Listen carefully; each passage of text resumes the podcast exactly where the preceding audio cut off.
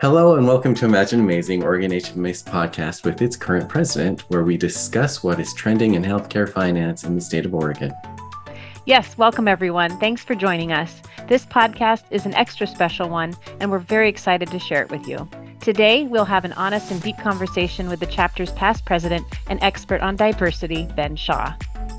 As this is the President's Podcast, we are joined today by Oregon HFMA's 2022 through 2023 President, Meredith Peterson, who will be sharing important chapter updates and changes coming to Oregon HFMA in 2022 through 2023. Meredith, we are so happy to have you join us today.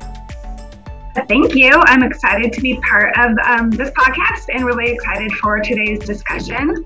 I believe our shared goal for today is to be open and honest and I'm interested in learning more so I can both um, better um, myself personally and then reflect on how I can incorporate my learnings into my leadership positions both at work and um, within HFMA. Good objective, Meredith.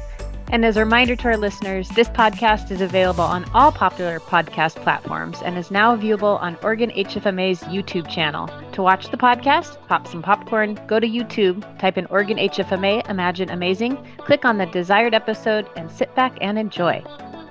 I'm one of your hosts, Jeff Johnson. And I'm the other host, Kelly Smith. Today's episode of Imagine Amazing is sponsored and made possible by one of Oregon HFMA's platinum sponsors, Xtend Healthcare. As the healthcare arm of Navient, Xtend brings the technology, expertise, scale, and compliance rigor of a multi billion dollar enterprise, all of which it uses to drive success for its customers and those they serve. As a leader in revenue cycle management and public health solutions, Xtend enhances the financial success of our customers by delivering innovative solutions and insights with compassion and personalized service.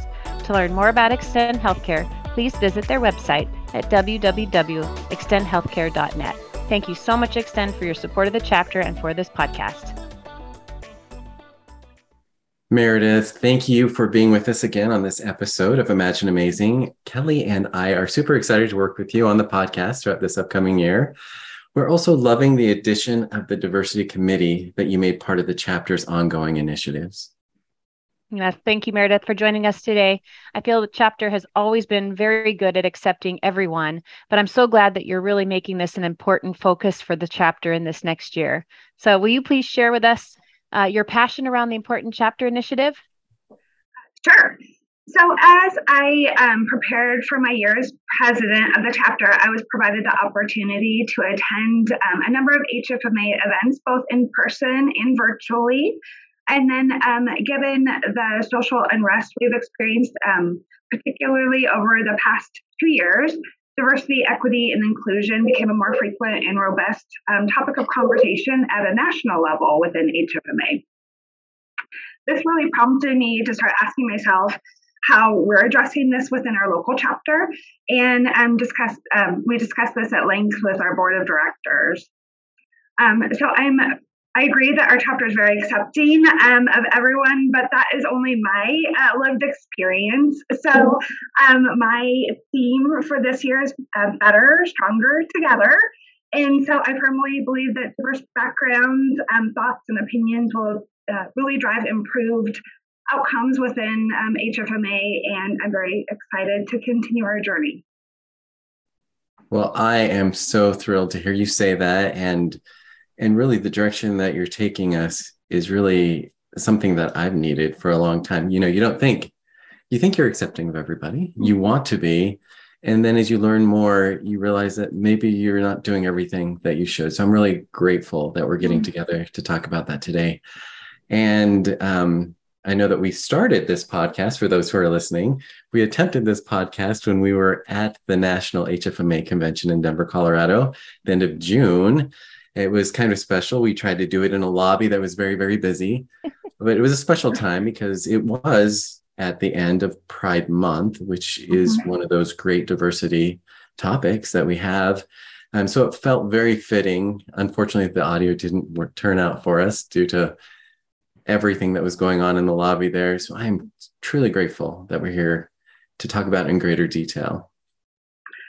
Yes, uh, Denver seemed like the perfect time to do it, um, as it was Pride Month, and literally directly outside of our, our hotel's front doors were so many activities that we, um, you know, experienced just by being in the neighborhood.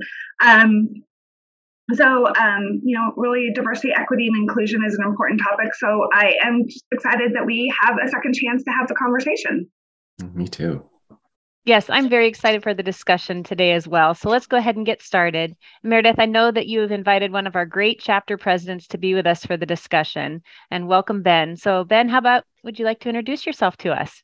I'd be happy to. Uh, I'm Ben Shaw. My pronouns are he, him, and I am a past president. I think I was president in 2014, 2015, and I was regional executive uh, for Region 11 in 2019, 2020. Uh, and since then, have just been kind of staying involved as much as I can. So when Meredith reached out and said, Hey, Ben, I, I kind of want to do this. Can you help me? I'm, I'm all for it. This is the greatest chapter of the country, and uh, no reason we can't be trailblazers in this as well. Really excited to have you on the podcast. And I will go ahead and introduce myself as well, because I love the way that you introduced yourself. So I am Jeff Johnson, he, him. Kelly. And I'm Kelly Smith, she, her. First time I've done that. Nice. yeah. And I'm Meredith Peterson. Uh, my pronouns are she, her as well. Awesome. Great.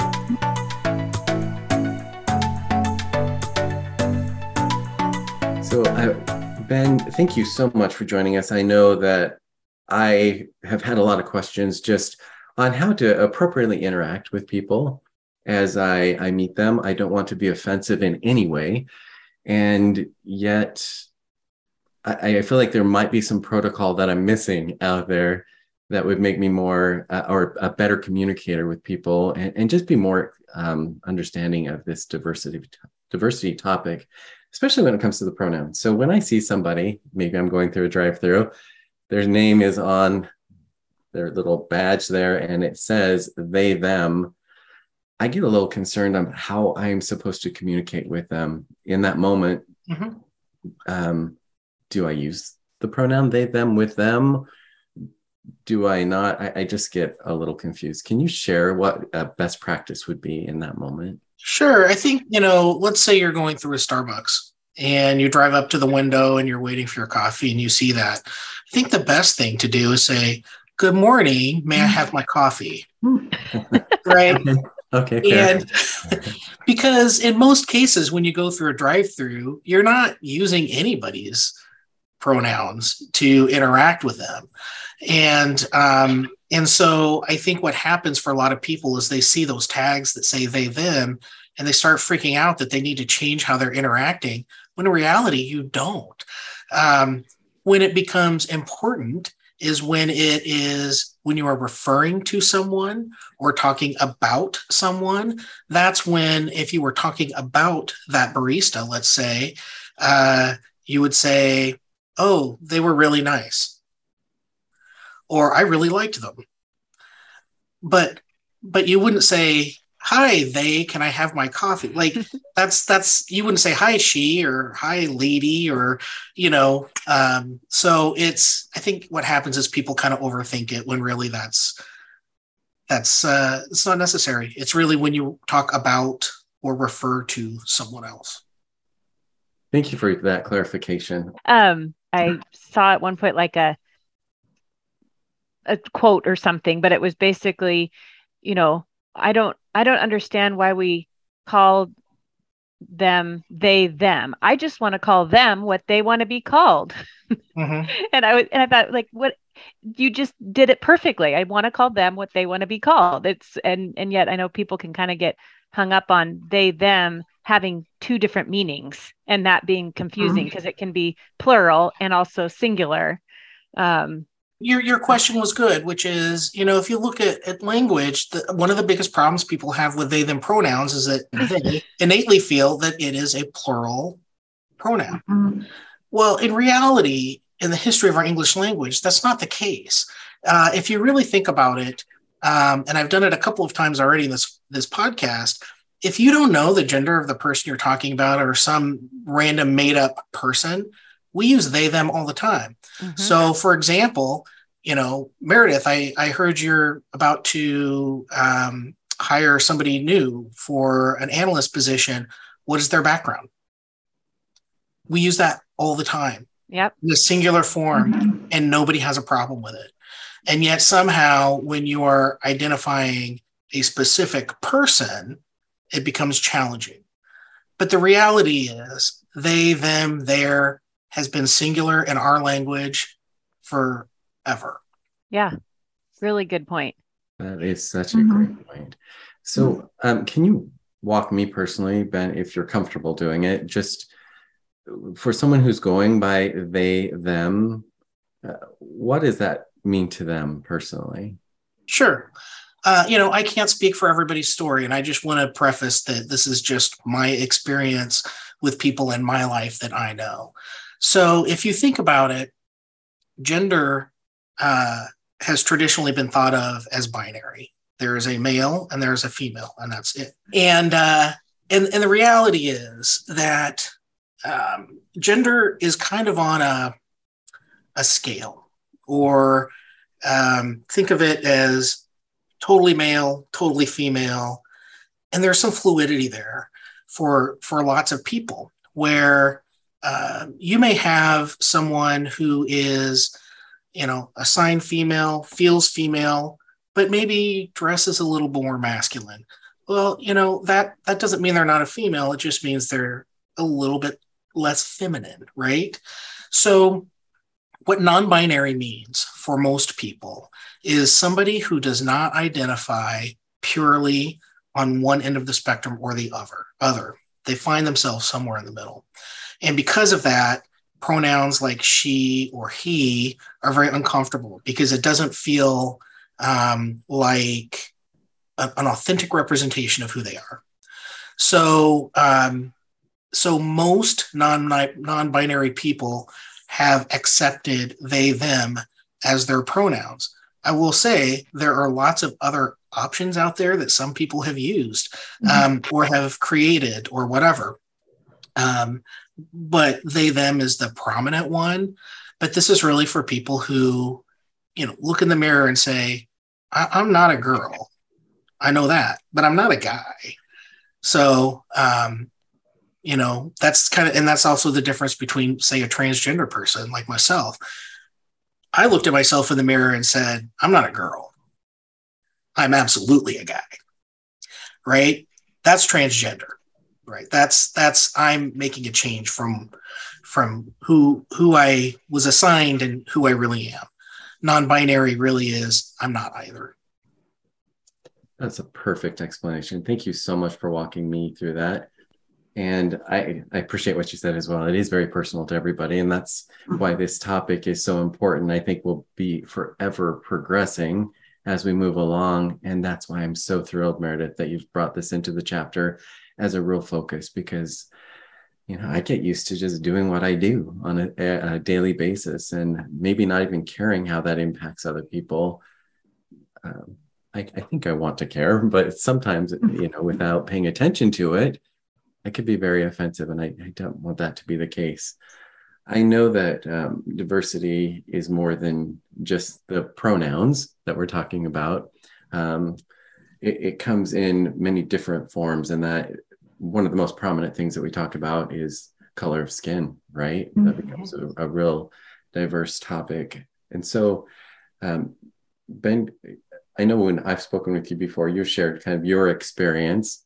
Mm-hmm in this uh, category. Can you share just what it's like for you when you're going through your daily things? What what are some of the concerns that you've had in the past? Maybe you don't have them today, but some of the challenges that you've faced just to help our listeners better better understand what these individuals go through and, sure. and some of the challenges that they face. Yeah. Well, I, I, think it's important to consider. Again, everybody's experiences are different, um, but um, I think it's really important that we acknowledge mm-hmm. that people are of different races. Uh, a lot of times, you'll hear folks say, "I don't see color." You're a liar. the The fact of the matter is, you do see color. It's one of the first things you see unless you can't see colors or you can't see, right? so, so one of the very first things you identify when you look at a person, you probably make an assumption around gender. You and but you can tell the color of the skin right away. With that, you also start making assumptions about that person. And um, for example, a lot of people look at me and think I'm Hispanic, but I'm not. Um, or if I'm in Hawaii, they think I'm Native Hawaiian, but I'm not. Um, by the same token, when I would go to India with my father to visit our family, they thought I was white. So, you know, depending on your context, we all have different biases that we've been raised with, where you see something and that visual response stimulates some prior thought you have in your system. And as as a culture and as a group of people and one of the things i love about this chapter is that's never been an issue uh, for me um, with hfma it has always been here's ben he's super fun let's hang out right? Yeah. and not oh ben that brown trans fat guy. Like it's just not that's just not how we do it.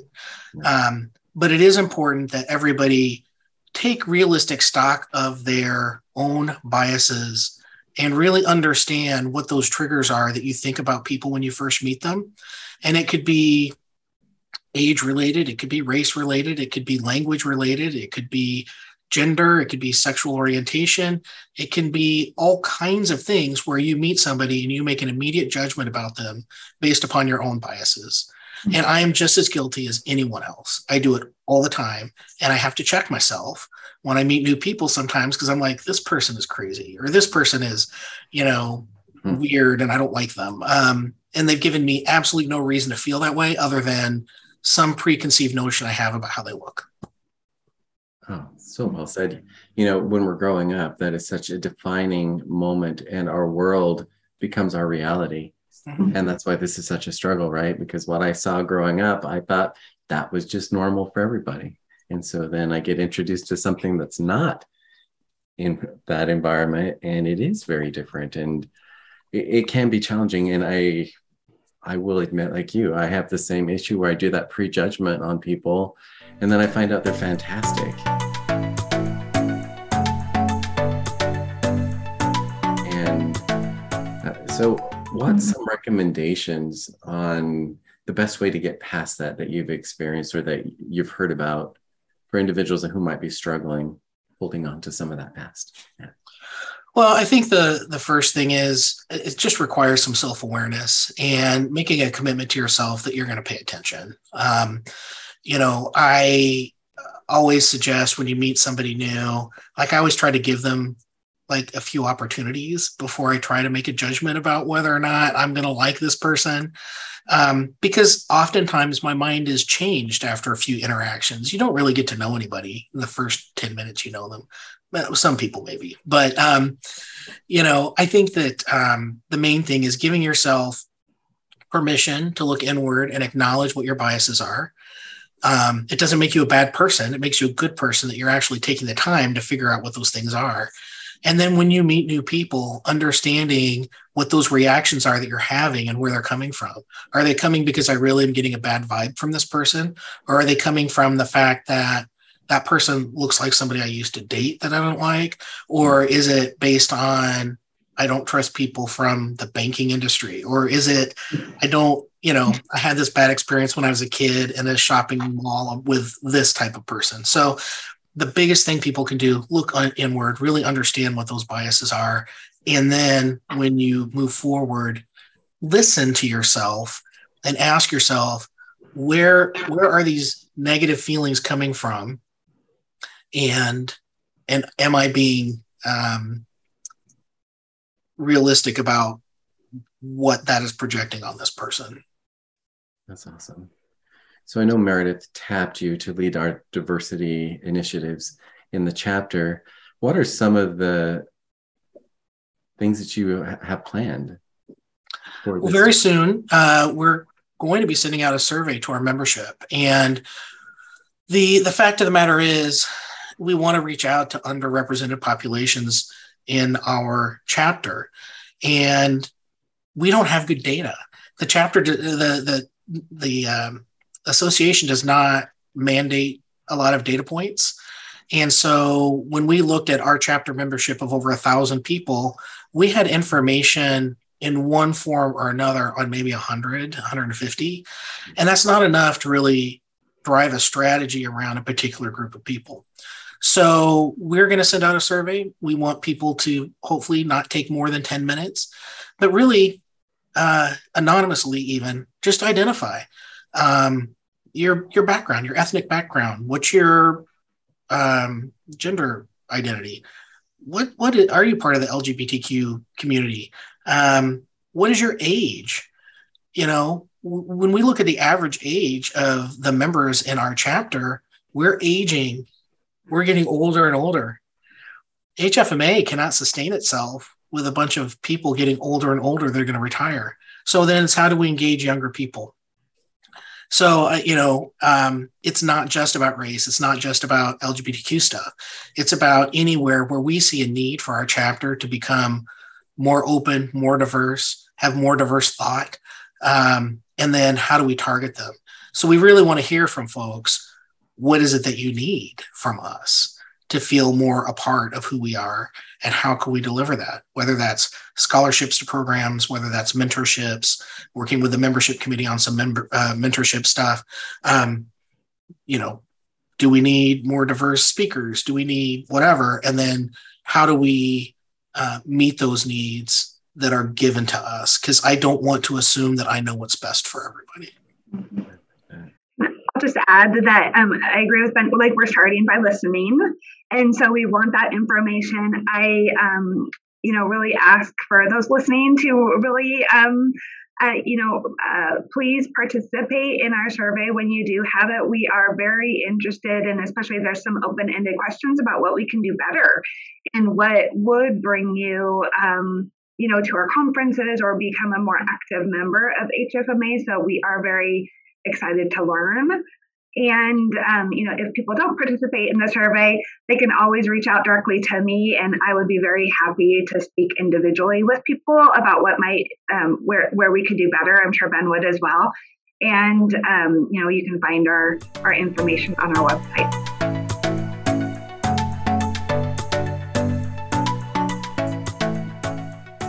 Thank you, Meredith. And Kelly, sorry for talking so much in this podcast. I just mm-hmm. have so many questions on this. I, I want to go a little controversial here, if it's okay.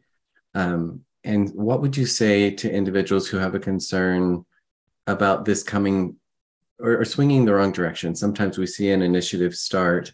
It's kind of like at that pe- those balls. What are those pendulums, right? Mm-hmm. The swing back and forth and transfer energy and do that. We saw that in the women's movement when uh, women started to attack other women for not being in the workplace. You know, those that chose to stay at home. Then suddenly they got attacked by women who were in the workplace because it wasn't supportive of what they were trying to do. Um, I was just at a conference where they were there was a healthcare system that was talking about the, their diversity initiatives. They're talking about the fact that their next hire they want to hire a Native American um, C, CFO and I started to think, well, what if that's not the best qualified person? Mm-hmm. Because then suddenly someone who's white is out of the mix, even though they might be the best candidate. So, how do we stop this from becoming now a diversity issue for people who are white, Caucasian? I, I mean, so I'll probably have a little bit of a controversial answer. Good, good. But um, but the fact of the matter is, is that um, and I, I think uh, somebody, some talk show host or something said this. It's not about um, giving people of color a leg up. It's it's the fact that um, white people don't need that leg up. Like it's it's we're not giving something to somebody that's undeserved, um, but you aren't penalized for being white. Okay. Okay. I'm penalized for being brown. Like it or not, I am.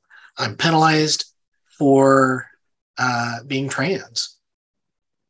I, you know, before I transitioned, I lost a job with a health system.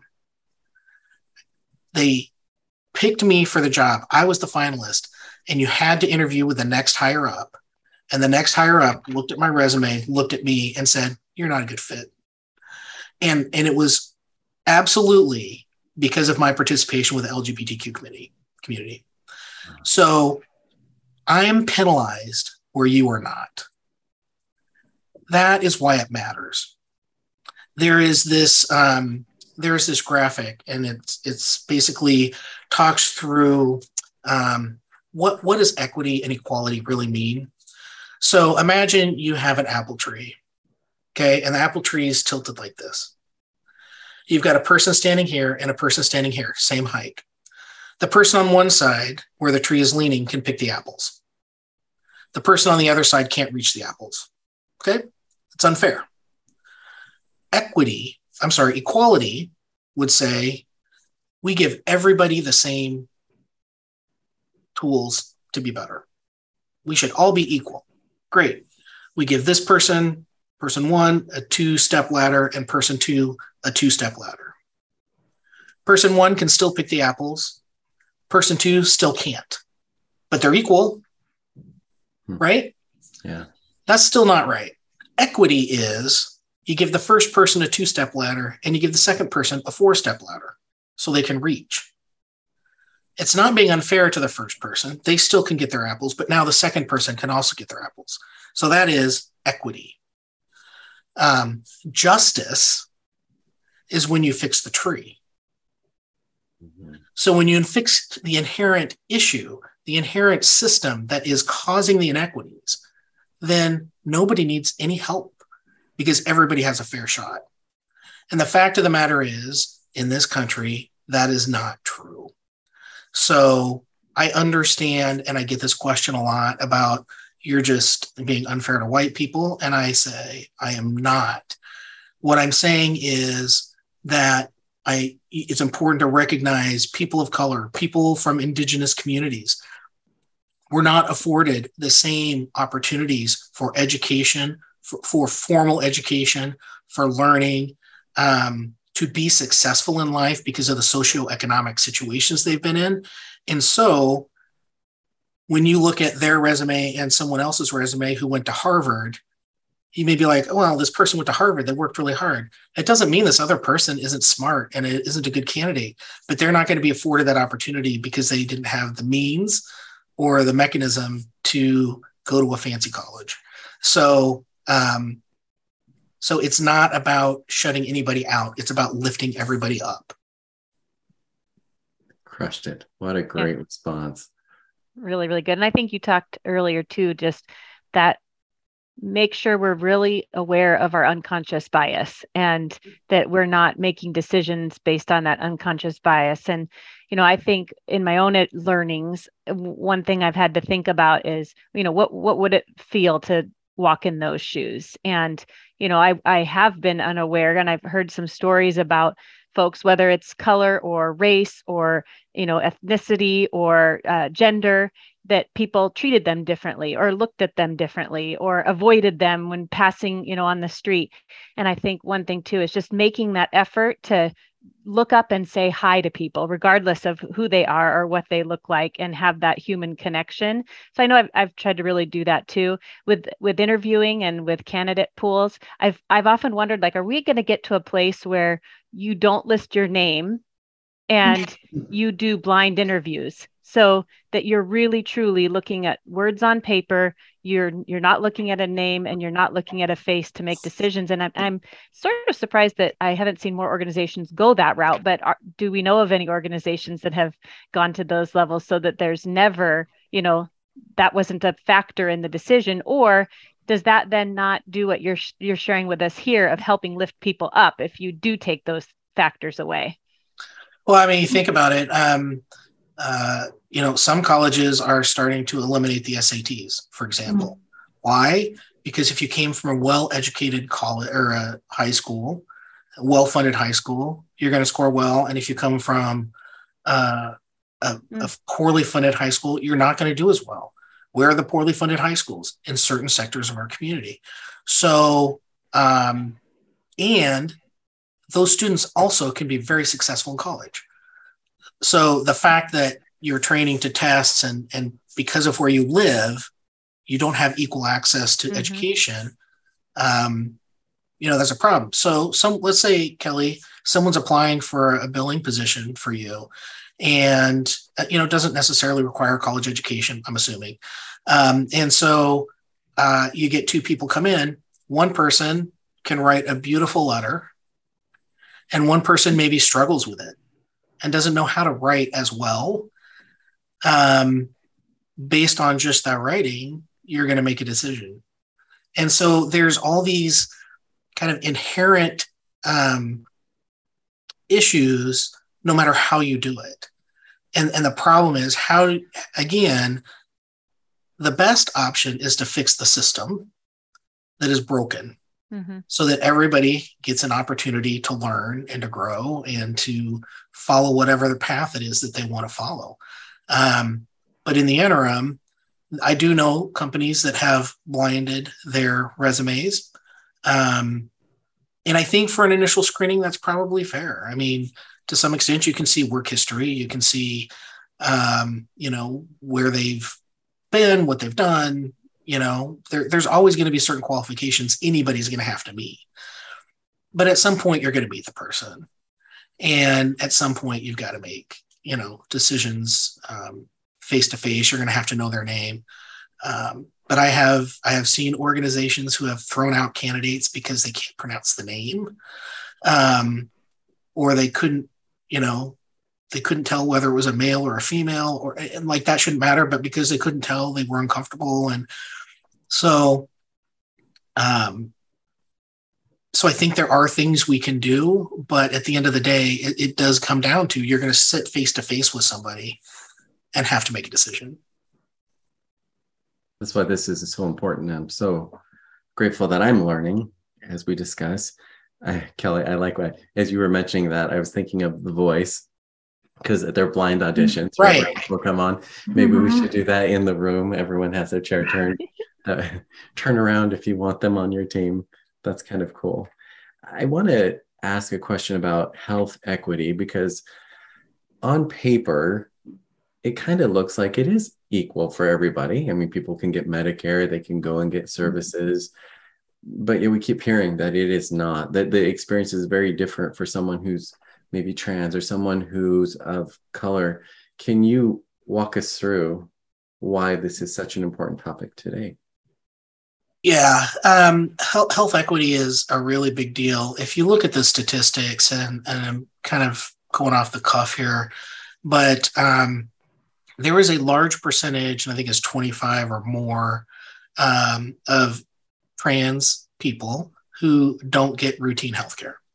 Um, and the reason is, depending on where you live, there may not be trans competent providers.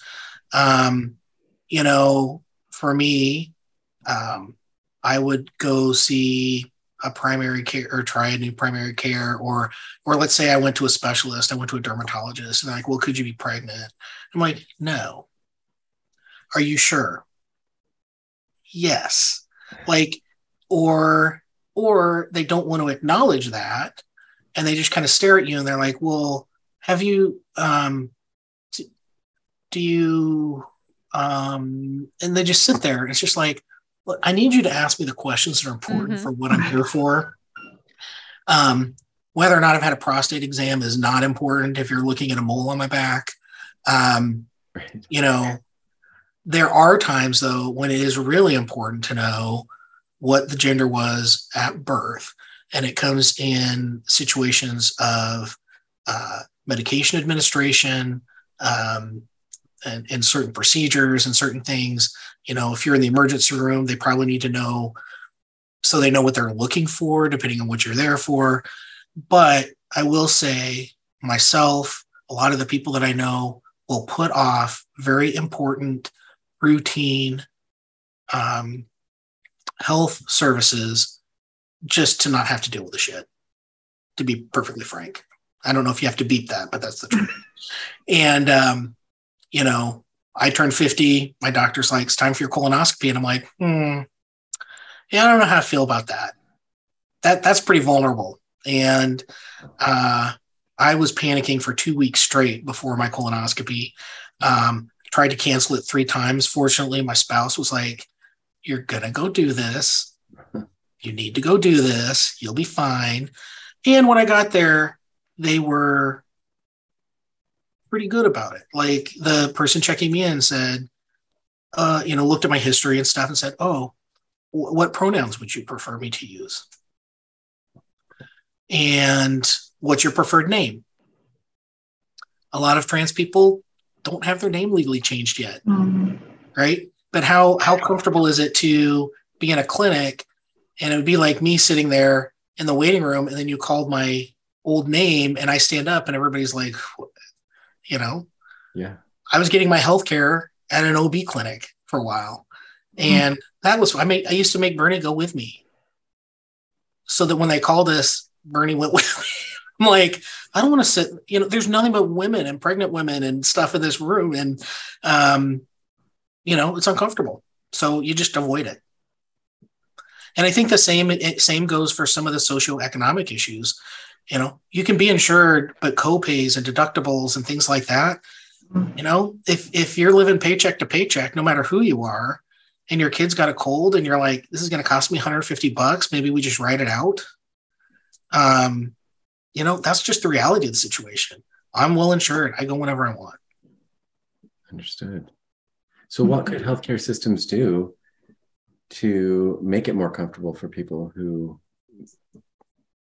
I mean, I I guess I'll start again and say I've never seen a healthcare system advertise that they work with trans people or they work uh, they're better working with Hispanics or Okay, we don't see those things. We don't know what their specialty is. What could healthcare systems do to make that more visible? I'm, I think some healthcare systems have done a pretty good job. OHSU, in fact, mm-hmm. has a transgender center. And this was started, gosh, it's been probably 10 years, I think, or, or close to, it's been a long time that they've had that up on the hill. And where they brought together a bunch of providers who were trans competent to be able to cover services from mental health to physical health to whatever.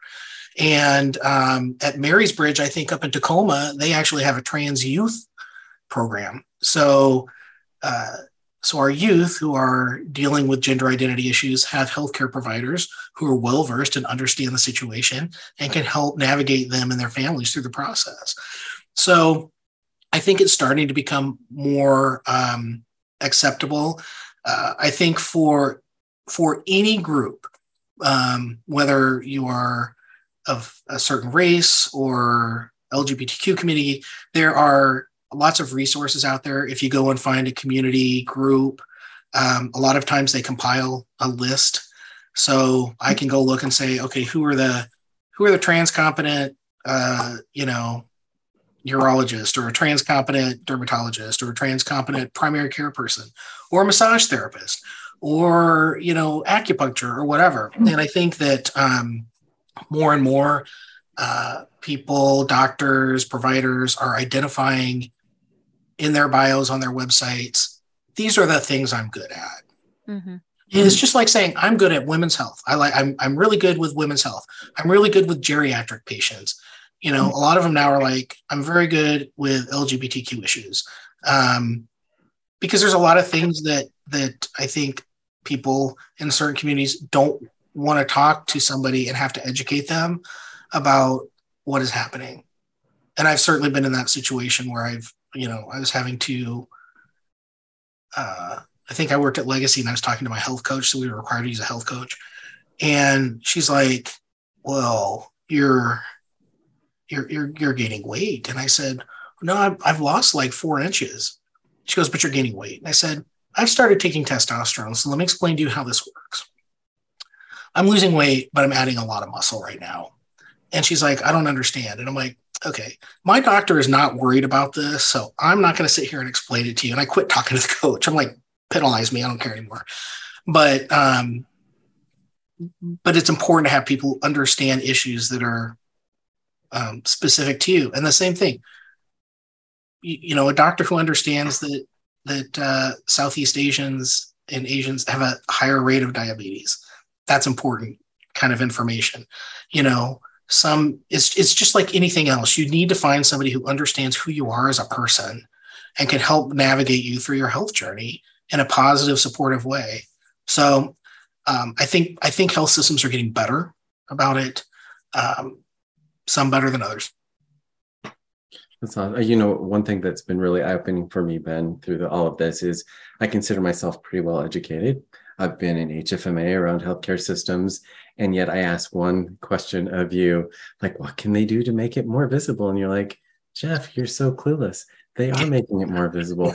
Um, and I think anyone listening, I hope you just can learn from my experience of we don't know enough. We mm-hmm. do need to jump into this. We do need to study more we need to understand. We need to understand where people are coming from. That's what you've been saying all along, Meredith. I know that's why this is such an important initiative for you. And I think that is what starts to fix the tree, right? That you're talking about, Ben? Yeah. So, yeah, darn it. Every time I ask a question, I feel like, oh, gosh, I'm in such a bubble. I didn't even realize I was in such a bubble, you know? Darn it. We all have our bubble. Darn it. Every day, my spouse teaches me something new even for me, sometimes I, I, look at stuff and based on how I was raised, I was raised by a conservative white person. So, um, you know, there are times where I'm like, I don't understand why this is such a big deal. And Bernie has to sit me down and be like, okay, so look at this, look at this. I'm like, okay, now I understand. I mean, we all, we all can learn more. And at the end of the day, um, honestly, it's just about kindness I think that's the one thing that could fix almost everything is just being kind. I love that. Thank you so much. And I would just really um, just add to that. I appreciate everybody's uh, everybody on this podcast here being vulnerable to like ask the question. So you know, thanks, Jeff. Like you, you know, you ask questions that were top of mind, and um, I I am positive other people have similar questions, and I think this is a good example of, you know, us just being open and honest with each other and just trying to learn. So um, I just really appreciate everybody here being um, willing to have the conversation. Oh, thanks, Meredith. I think very thought provoking. I mean, honestly, I think we could spend hours talking about this topic. It's it's very important and it's um, very interesting and and I am so grateful, Ben, that you were willing to spend that time with us today. So much appreciated. My pleasure. Mm-hmm. Yes, and to be so open. I cannot wait to see the results from your survey that you do. And hopefully, Meredith, in a future podcast, you'll mm-hmm. share some of those updates with our listeners yeah. and they can learn what's next for Oregon HFMA on our diversity initiatives. Will do.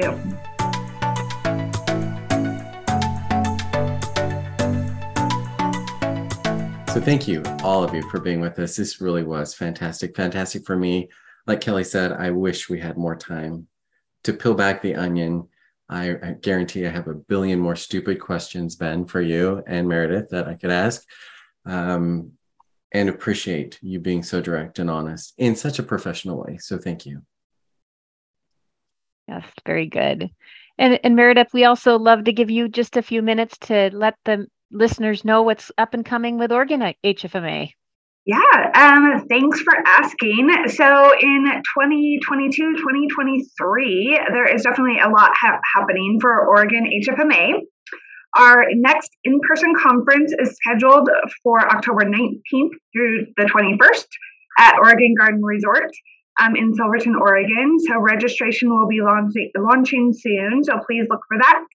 Um, the chapter will also be um, participating in monthly webinars, the first um, being um, uh, in mid September. So, also launching very soon. So, please um, visit our website or follow us on Facebook, LinkedIn, Twitter, and Instagram for updates on um, these important educational sessions and chapter events. Well, that's awesome. A lot of good stuff coming our way. I can't wait for October. I mm-hmm. think, I don't know if registration's open, but I know that it's already on my radar and I will be there. Oregon Gardens is phenomenal. What a beautiful spot. For anyone listening, we hope you will come and join the Oregon HFMA chapter at that event. Many amazing speakers and a lot of great content. So I'm excited to be there. I'm excited too, Jeff. I'm definitely planning on it. And hopefully, those that are listening to today's podcast also consider joining us at the Oregon Garden this fall. So, will be wonderful, wonderful event. So, we, we do want to again thank everybody who's joining us today on this podcast. As always, we extend the warmest wishes to all Oregon HFMA members. We want to give a shout out to our amazing healthcare heroes who continue to work at making our lives healthier and happier. So, thank you, everybody. This episode of Imagine Amazing is brought to you today by Xtend Healthcare. To learn more about them, please visit www.xtendhealthcare.net. Thank you, Xtend. This podcast is available on Apple Podcasts, Google Play, iHeartRadio, and all other popular podcast platforms, as well as YouTube. Please find us, like us, and follow us for exciting content in 2022 through 2023. Also, to learn more about Oregon HFMA, please visit our chapter page at www.hfma.org.